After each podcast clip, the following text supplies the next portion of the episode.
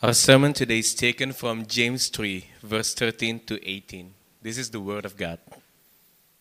Who is wise and understanding among you? By his good conduct, let him show his works in the meekness of wisdom. But if you have bitter jealousy and selfish ambition in your hearts, do not boast and be false to the truth. This is not the wisdom that comes down from above, but is earthly, unspiritual, demonic. For where jealousy and selfish ambition exist, there will be disorder and every vile practice. But the wisdom from above is first pure, then peaceable, gentle, open to reason, full of mercy and good fruits, impartial, sincere. And a harvest of righteousness is sown in peace by those who make peace. Thus says the Lord. Amen. Thanks, Devin. So, friends, if you've been with us for the past few weeks, you know that we're going through currently the book of James. Let me just give a quick recap of what the book of James is. It's a letter, initially, written by James to the churches in his day. Why? Because the churches in his day were suffering. They're going through a lot of hard things for a lot of reasons.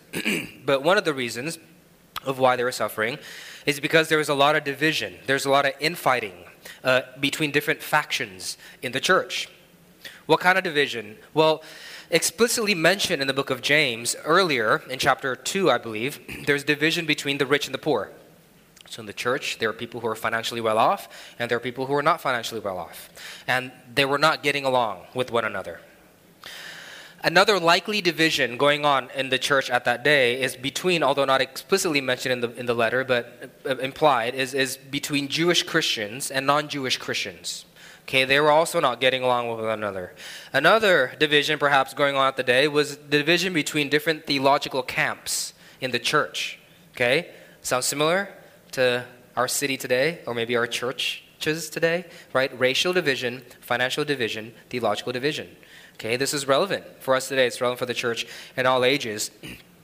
And if you're here today and you're still exploring Christianity, if you're here today and you're still exploring the gospel, you're still trying to figure out who Christ is, what the Bible is, then you may not get how intense a church split is because you just haven't experienced what it means to be part of a church.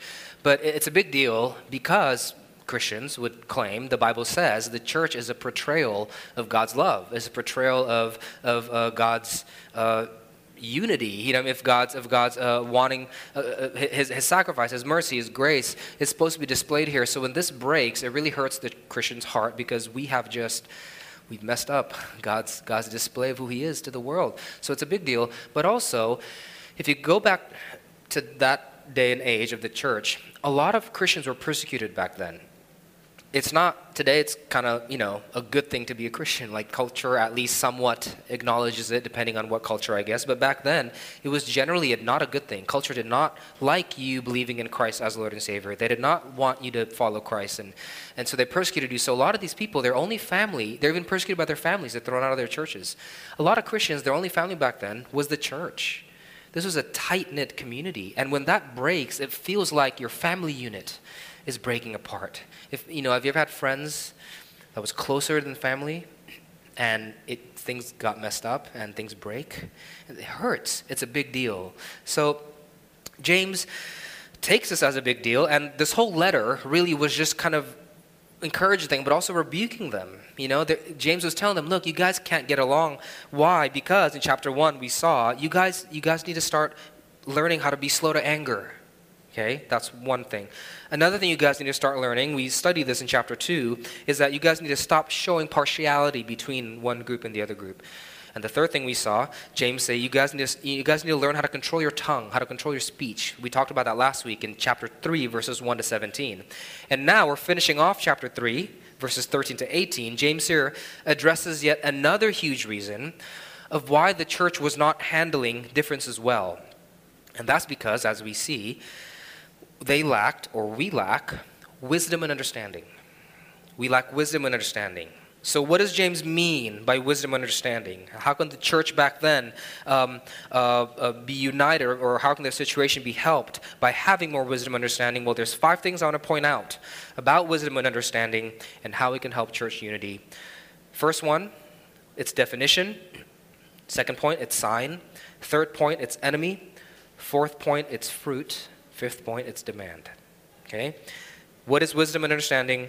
Its definition, its sign, its enemy, its fruit, its demand. Let's start with the first one. Point one, its definition. All right. Let's talk about the first part of verse 13. In the printouts, it's the first verse there in the sermon passage. Who is wise and understanding among you? James is asking. Wise and understanding. Now, I'm going to explain what these two words mean in the Greek. Not because that's my idea of fun, but because I think for this particular situation, it could actually help us understanding the point he's trying to get across. Okay, so the Greek word for wisdom here is Sophia. It's where we get the word sophisticated from. To be sophisticated at something, it just means you're very skilled. You know, you're very skilled at a particular thing. A sophisticated violinist, a sophisticated mathematician, is someone who's very skilled in violin or in math. Okay, so Sophia is wisdom, skillfulness. Understanding, the second word, the Greek word for that is episteme.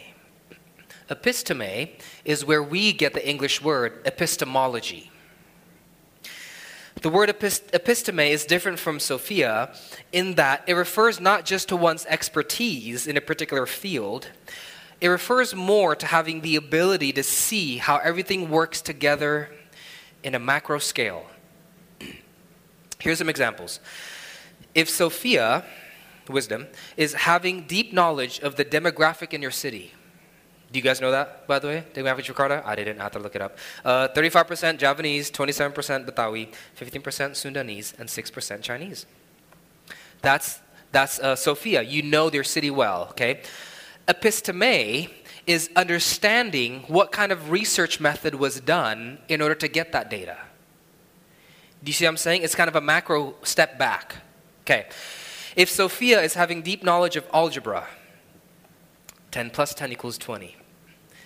I know that's not deep knowledge of algebra for some of you, but for me, that's a win, okay? If Sophia is having deep knowledge of algebra, episteme is understanding how the concept of logic works to then make, that allows you to do math at all. Does that make sense? It's a step back. Last one. If Sophia refers to having deep knowledge of world history, this event happened at this year, at this day, in this country, you have a deep knowledge of that. Episteme is understanding through whose perspective was that history written and why did they get to write it. You see the difference there? Okay. Sophia and episteme. All right? So, for the sake of simplicity, Sophia and episteme, wisdom and understanding, we're just going to call that wisdom for today. Okay? So, wisdom is both wisdom and understanding. So both Sophia and episteme, that's our working definition for today. So, let me make this concept, I think it's still a bit too airy for us. Let me try and make it more vivid. Okay? Let me give you some examples of wisdom. If you follow tennis, I do, there's a player that you would know, or even if you don't follow tennis, you probably know him. His name is Federer. He's wise when it comes to tennis. What do I mean? Okay, he knows how to hit a forehand well. He knows how to hit a backhand. He knows how to serve. He knows the rules of tennis well. But if you know Federer, he's not particularly known for being the hardest hitter in the circuit, like Tsonga. He's not necessarily known to being the guy with the biggest serve in the circuit, like Nick Kyrgios. He's not known to being the most athletic tennis player in the circuit, like Rafael Nadal. Federer is probably actually the least athletic person in tennis. You can argue that.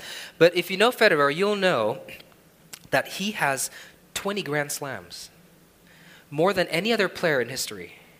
And what's more surprising, he won his last Grand Slam when he was 36, making him the second oldest player to ever win a Grand Slam in the history of the sport. And everybody's astounded. He's not a hard hitter. He's not the biggest server. He's not athletic at all. But even at 36, he's able to win Grand Slams and he won 20 of them? What in the world? How is this guy doing all this? And no one uses the word wisdom. But here's what people say. He just really knows the game really well. You know, here's what people say. He's just really tennis smart. He just knows how to win. What they really mean is that he's wise. He's able to see connections and relationships during a tennis game that no other player is able to see. even if they're more athletic than him. He's able to choose the right kind of strategy against the right kind of opponent, using the right kind of shots, the right kind of weakness, depending on the right kind of surface, based on the particular kind of climate and time of day they're playing at, producing a particular kind of outcome. That's wisdom. It's more than just having deep knowledge of how to hit a forehand and a backhand. It's more than just knowing the book knowledge of tennis rules. It's wisdom. It's seeing these connections. What makes, let me ask you, a great composer?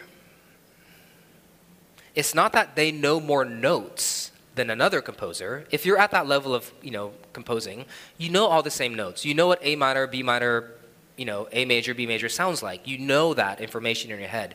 It's not like this guy knows how a violin sounds like and this composer doesn't. They all know the same kind of instruments. So what makes a composer greater than another?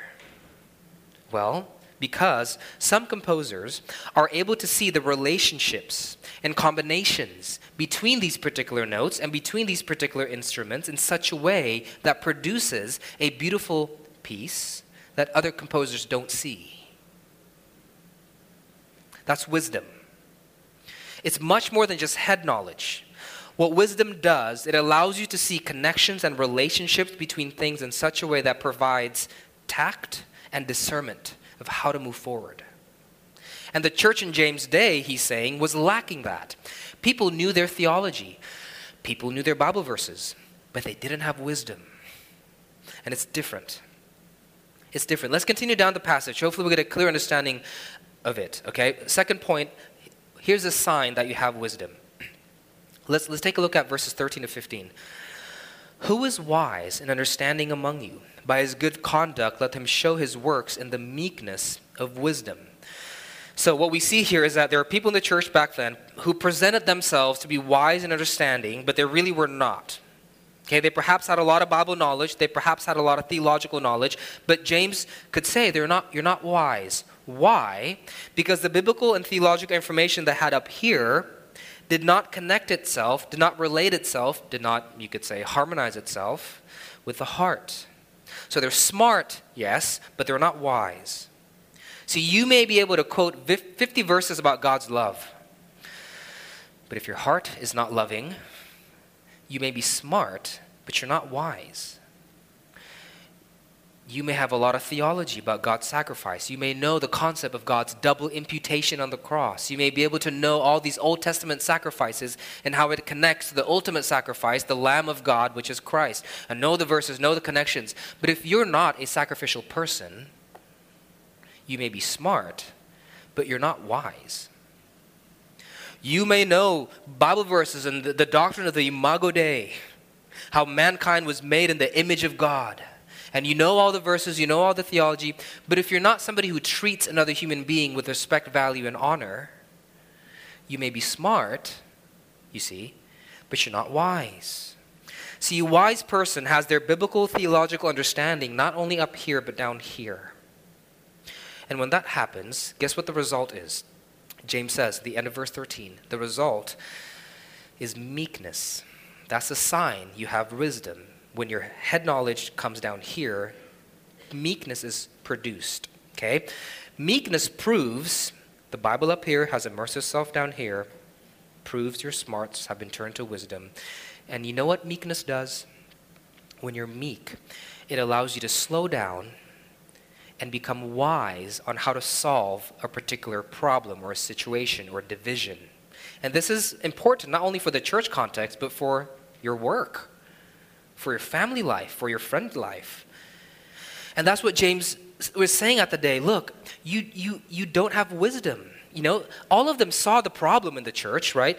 The poor Christians saw the rich Christians excluding them. That's a problem. The rich Christians saw the poor Christians resenting and hating them. That's a problem. The Jewish Christians saw the non-Jewish Christians who were not really versed in the Old Testament, so they're bringing in probably not the most accurate kind of theology. That's a problem. And the non-Jewish Christians saw the Jewish Christians a little stuck up because they knew the Old Testament really well and because racially they had a superiority sense about themselves. That's a problem. A lot of problems. You can identify the problems. And each camp knew the Bible verses to use. Each camp knew the theological arguments to deploy to win their fight. But what they started doing is all they did just barked these Bible verses to each other. They just started barking all this theology to each other. If you do that, James is saying, you may be smart, but you're not wise. You're not wise.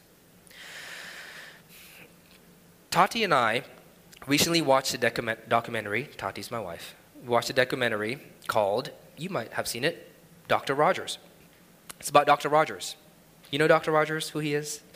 He's actually an ordained Presbyterian minister, which I'm happy about, who decided to make a TV show for kids called Mr. Rogers' Neighborhood. Aired 1960s to 1990s. And Tom Hanks actually made a movie about it last year. Okay? And you watch Dr. Rogers and his shows, YouTube it later, you'll see he's always gentle. He's always kind. He's always humble. He always speaks so softly and so mildly. And you would think, oh my, you know, what a kind guy. Never gets heated, never loses his temper. But to my surprise, and I think to the surprise of many people, during one of the interviews, someone asked him, why did you decide to produce this kind of TV show for kids? And you'd never guess his answer. You know what he said? He said, because I'm angry. Everyone go, what? You're angry? Yeah. He said, I'm angry, I'm frustrated at the amount of junk that our TV is giving our children today. That's what made me want to produce an alternative option for kids on TV. In other words, he produced a kind, wholesome, gentle TV show for kids. Why? Because he was angry. Do you see? That's the meekness of wisdom. It's not the absence of anger. It's not the absence of frustration. This guy had the Bible smarts in his head infiltrate his heart.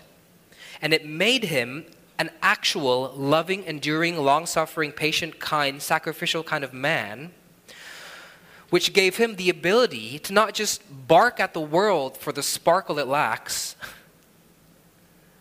It allowed him to slow down, look at the situation, observe connections, relationships between all the moving parts, between all the different notes, and come up with a beautiful solution that actually helps the problem.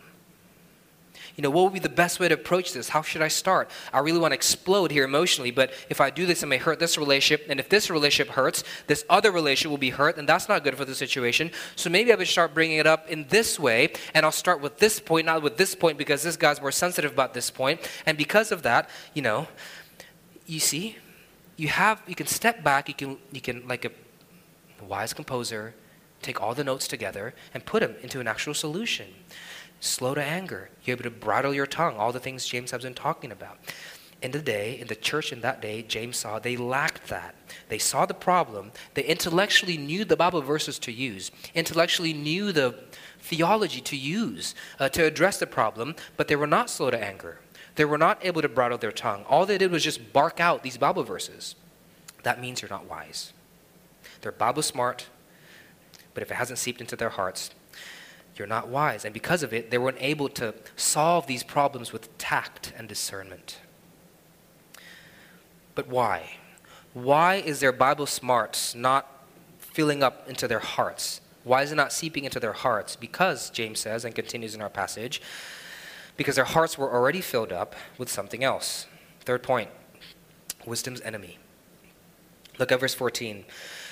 If you have bitter jealousy and selfish ambition in your hearts, do not boast and be false to the truth. There it is, wisdom's enemy, bitter jealousy and selfish ambition. These different factions in the church in James' day did not search the scriptures to simply know God. That would have produced meekness. They searched the scriptures.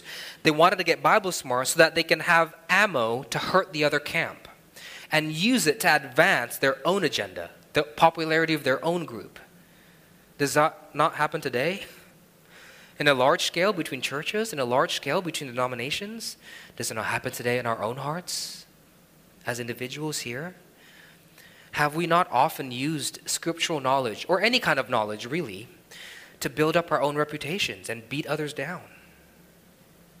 Have we not used, in this case, our Bible knowledge to assert some kind of superiority over another person? The problem isn't with knowledge. The problem isn't with Bible knowledge. Bible knowledge is great. The problem is selfish ambition. We have that in our hearts. Why do we have that in our hearts? Because in verse 14, the second thing James says is bitter jealousy. They're connected, bitter jealousy and selfish ambition. What is bitter jealousy? The simplest way to describe it in the English language is probably by the word envy. Envy. This is what made people want to capitalize on their Bible knowledge or whatever knowledge they have for the sake of building up their own glory, their own factions at the expense of others. It's because they're envious of one another. That's the real problem. And friends, once you're caught in the cycle of envy, it's a tiresome and it's a never-ending battle. Why do I say that? Well, think about someone you are currently envying. Think about him, okay? If you're not currently envying anybody, then consider somebody in the past you've envied. Think about him. If you have never envied anybody in the past, then consider the fact that you may not be a human being. So just be honest with yourself, all right? Just, you've envied before, we all know it, it's okay. We all envy, think about that person, think about who that is, all right? And I want to ask this question. What would satisfy your envy more? What does your envy seek out most? What does it want most? Would your envy be satisfied once you have what that person has? Or will your envy be truly satisfied once other people begin to envy you in the same way you envy them? What would satisfy the thirst of your envy more? Having what the person you envy has, or being envied in the same way by others you envy them? You see what I'm saying? Most people I asked say the second thing. Because, I think, what envious people envy most is to be envied. Do you see how endless that pursuit is? It's never ending. Because the only way your envy can be satisfied is if you're on the top of the envy ladder and there's no one left to envy. And that was a problem with the church back then. Each faction in the church were racing to the top of the envy throne, using the ladder of biblical knowledge so that they looked wise, they looked smart, but they really were not. If that's what you're doing, James says, don't claim to be wise. Don't claim to be wise. He says in verse 15, you're acting earthly or worldly. And if that's not a strong enough word, he continues, you're acting unspiritually. And verse 15, if that's not yet a strong enough word, he continues, you're acting like a demon. You're being demonic. You may look smart. You're not wise. And all your actions will lead to, look at verse 15, is disorder and vile practice. That's all it's going to do.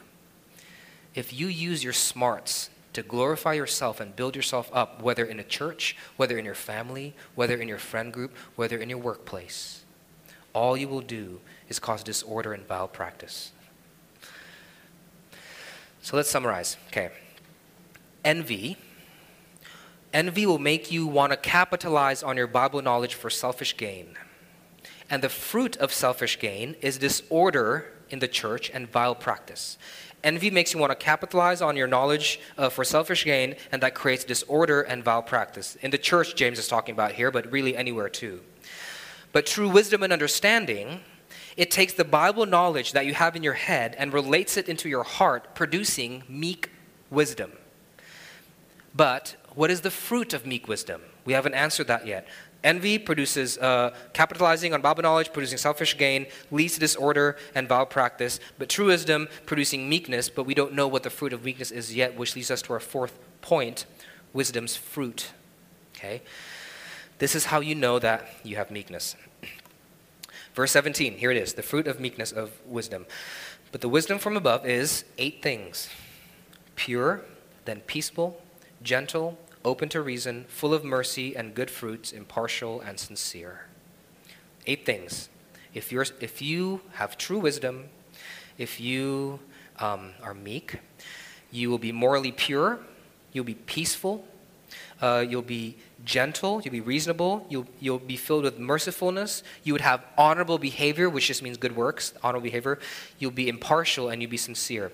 These are 8 virtues of the fruit of wisdom, but it's important to remember that these aren't 8 separate things. James isn't talking about 8 different people with 8 different character qualities. He's talking about 8 virtues that all reside in the one person who is meek and wise. It's a tall order. So if anybody here ever thought they were meek and wise, let's read James's qualification here. It's a tall order. Okay, they're all intertwined and connected with each other. You can't separate them.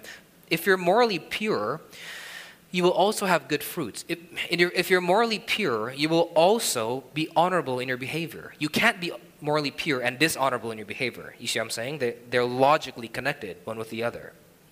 If you're a peaceable person, you will also logically be a merciful person. You can't be peaceful without being merciful. You see what I'm saying? And if that's true, you'll also be a gentle person. They're all interconnected. The last 2, if you're sincere in your relationships, meaning that you treat everyone the same, right? If you're sincere in your relationship, you will also logically be impartial. You won't pick and choose. You won't, you see what I'm saying? They're all logically connected, all these 8 things one with another. The meekness of wisdom, in other words, is the beautiful tune that all of these 8 musical notes make when they ensemble together. That's the meekness of wisdom. This is what you need. James is saying, this is what you need to be able, for lack of a better verb, this is what you need to be able to Mr. Rogers things. You see? This is what you need to be able to Mr. Rogers the divisions in your church or other areas in your life. If you aren't peaceable, gentle, and merciful and all those good stuff, that means your Bible smart has not yet entered to your heart. You're not wise. And look, you may have identified problems correctly. You may know the Bible verses to use and the theological nuances to use to address those problems. But when you open your mouth, you're just going to start barking at everybody.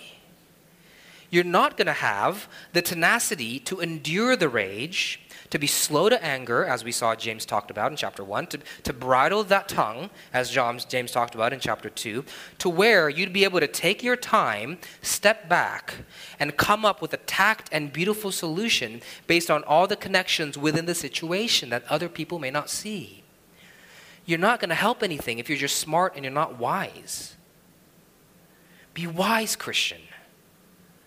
That's what he's saying. Bear these kinds of virtues. And when the Christian is wise, when the Christian bears the fruit of meekness in an individual level and display those 8 things, what will happen is, a second kind of fruit, the church as a community will also bear fruit. Look at verse 18. You will sow a harvest of righteousness. So the picture here is that a collection of meek people will turn the church into a greenhouse environment conducive for producing even more righteousness. You see? You know how when you make a mistake, it feels much more conducive and safe to admit those faults and process how to be better with a meek friend compared to with a friend who's full of themselves. Is that not true? It's much easier to confess and repent and grow with this, in the presence of this meek friend than it is in the presence of this prideful friend who's just full of themselves. In the same way, a meek and safe church brings out a similar effect. You'll feel safe to admit your faults. It's okay. You'll grow in righteousness. You'll repent. You know, your gloves won't be up so high all the time because everyone's meek. Everyone's kind. Everyone's understanding and gentle. None of them is full of themselves trying to one-up one another. Meekness does not grow only the individuals in the community, but also grows a community as a whole, which will then in turn create an environment most conducive for the individual to continue to grow in. That's the fruit of wisdom. So, how are we doing, CCC? Are we a wise church? Are we? Or are we just smart? Or are we either? I don't know. Are we wise, or are we barking our theology in Bible verses in such a way that is not tact, that is not discerning and actually helps nobody. All it does makes us flex our muscles to the city. But it does not glorify God. It does not do any actual real good. Are we wise? It's a tall order to be pure, peaceable, gentle, open to reason, full of mercy, and good fruits, impartial, sincere, all in one person? That's hard. And that's why I think James reminds his readers here in verse 17, before he lists these characteristics. Look at verse 17, the beginning of it. That's why James says, this kind of wisdom can only come from above. He already said this, by the way, in verse 15. Okay, this wisdom comes from above. He repeats it again in verse 17. This wisdom comes from above. He repeats that concept twice in the span of 5 verses. That telling you it's important to him. Okay, it's like he's saying, look, do you feel inadequate? Do you feel unable to muster up these virtues in yourself? Good. You can't. It's impossible for you to do that on your own strength. It has to come from above. It has to come from God. He has to give it to you. Okay? And once you have it, it'll change you. Once you have it, it'll change your community. But my last point, once you have it, it'll also demand something of you. Wisdom will demand something of you. Okay, last point. Let's take a look at the last part of verse 18. And a harvest of righteousness is sown in peace by those who make peace. I want to point out here, this is important. James says here, wise people make peace. They're peacemakers. That's different than peacekeepers. You're not peacekeepers, you're peacemakers. The Greek word for make here has this intonation of constructing. You're constructing peace. You're authoring peace. You're initiating peace. There's a huge difference. I think a lot of people mistake when we talk about meekness, people think we're talking about being peacekeepers, right? Where we just kind of, you know, if there's a wrong out there, we just kind of stay quiet. You know, don't say anything, just kind of take it. When we see immorality in the church, when we see heretical doctrine in the church, you know, just don't say anything about it. Just keep the peace, keep quiet. No. That's a peacekeeper. That's not a peacemaker. A peacemaker doesn't passively wait and stay quiet in the safety of home while there's a mess out there. They make peace where peace did not exist before. If there's immorality in the church, that means there's a lack of peace between the church and between the actions. There's a lack of peace between the church's actions and the church's belief system. You see what I'm saying? The peacemaker identifies that and goes out to make peace between. Look, you're not acting, you're not living out your faith that you believe. You're not in peace with it. They go out, they make peace.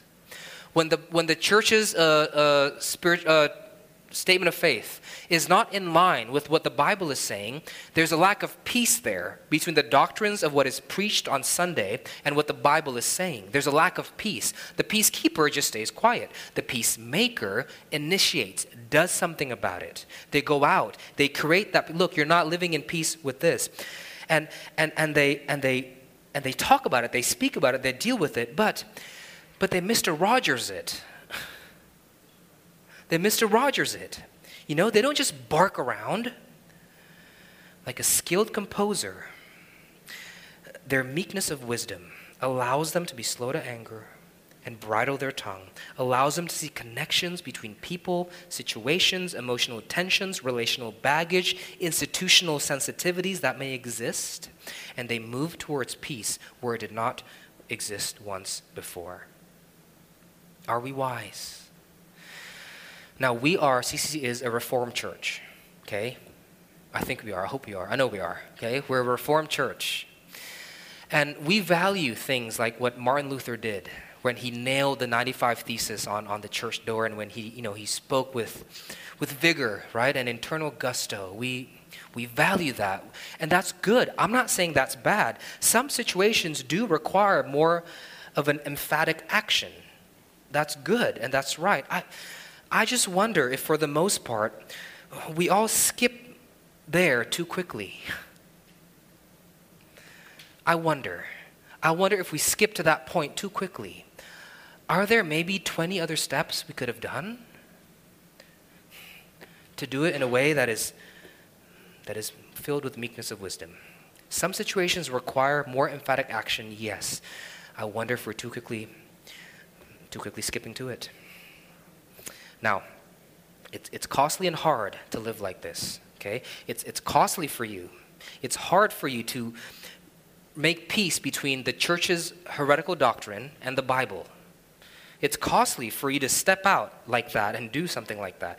It's costly for you to talk to your friend kindly and say, hey, the way you're living your life is not what the Bible says. There's a lack of peace and unity between what you say you believe and the way you live your life. It's costly, it's risky to do that. But if you truly have wisdom, there's something in you that will drive you to want to do it. You can't help but do it. You want to protect the name of Christ and His church. You want to help others grow in Christ-like maturity. Why is that? Why does, when you have peace, when you have wisdom, when the information about the Bible goes to your heart, you're going to have this desire to do that meekly, kindly. Why? Because the wise Christian understands wisdom truly did come down from heaven for them. When James was talking about it, he wasn't just trying to be poetic about it. Wisdom did really come for you. What am I talking about?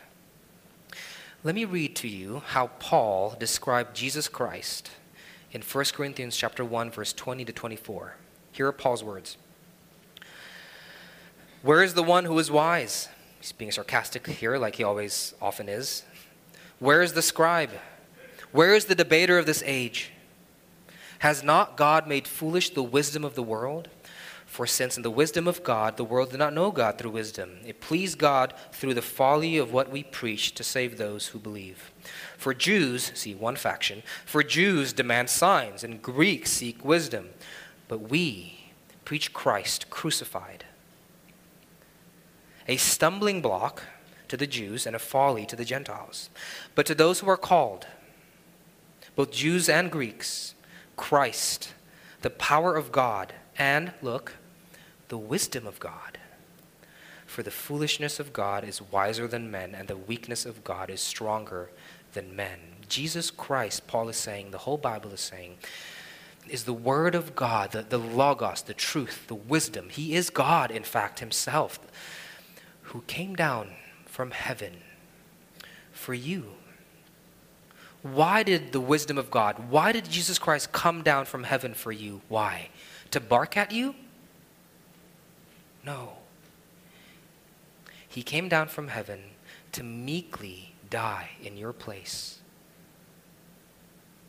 and take the cross that you and I deserve upon his own shoulders. The wise man knows this, not just up here, in here. When you know it up here, it might make you prideful. But if you know it in here, it'll mess you up. It'll change everything about your life. Are you wise? Is Jesus Christ just a Savior, or is He your Savior? Are you wise? If you are wise, if this wisdom has infiltrated your heart, you can't help yourself. But risk. Go out there. Make peace where peace is not, between how a Christian lives and their worldview, if there's a lack of peace there, or between the church and its doctrine. If you're going to do it, but you're going to do it wisely. You're going to do it with meekness, okay? And you know what desire you'll find feeling less of slowly? If you'll feel less envious. You'll feel less of a desire to climb up the envy ladder. How can you have that desire when the one on the top of the ladder came down to die for you? Are you wise?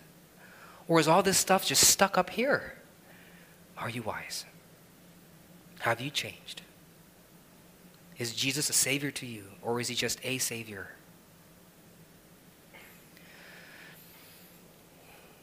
You'll never grow in the meekness of wisdom unless you first see wisdom came down from above, became meek for you, even to the point of death, even death on a cross. Will you receive this? Or will the wisdom of the world continue to reign in your hearts? I pray you do, that God will give you the wisdom to receive him, a wisdom that can only come from him.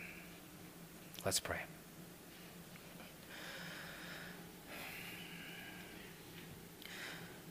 Father, what a tall order. Something I hope we all see that we can't muster up from within ourselves. We can't just grit our teeth and cause us to produce these 8 virtues that accumulate together into the meekness of wisdom. We don't have it in us, and if we think we do, we just probably haven't lived life long enough yet to be humbled. Help us, Father, realize that and make us run to you. Make us see that the wisdom came from above, that he embodied in the person of Christ, the incarnate God the Son, died on a cross. He bridled his tongue. He didn't say a word, Isaiah says. He kept silent like a lamb led to the slaughter. And now, as the Lamb of God who hangs on the cross, through his death, we now can be cleansed. Through his death, we now can be accepted. How can we envy? What higher price tag can there be than the blood of God for our souls? Help us, Father, be wise. Help us envy no more. Help us realize who we are in Christ, that we don't have to beat each other down and climb up that envy ladder. Help us be wise and meek. Let not this information hang out in our heads, but affect our souls. I pray this as we sing this last song. I pray this, that you would help us behold the Lamb of victory. In Jesus' name we pray. Amen.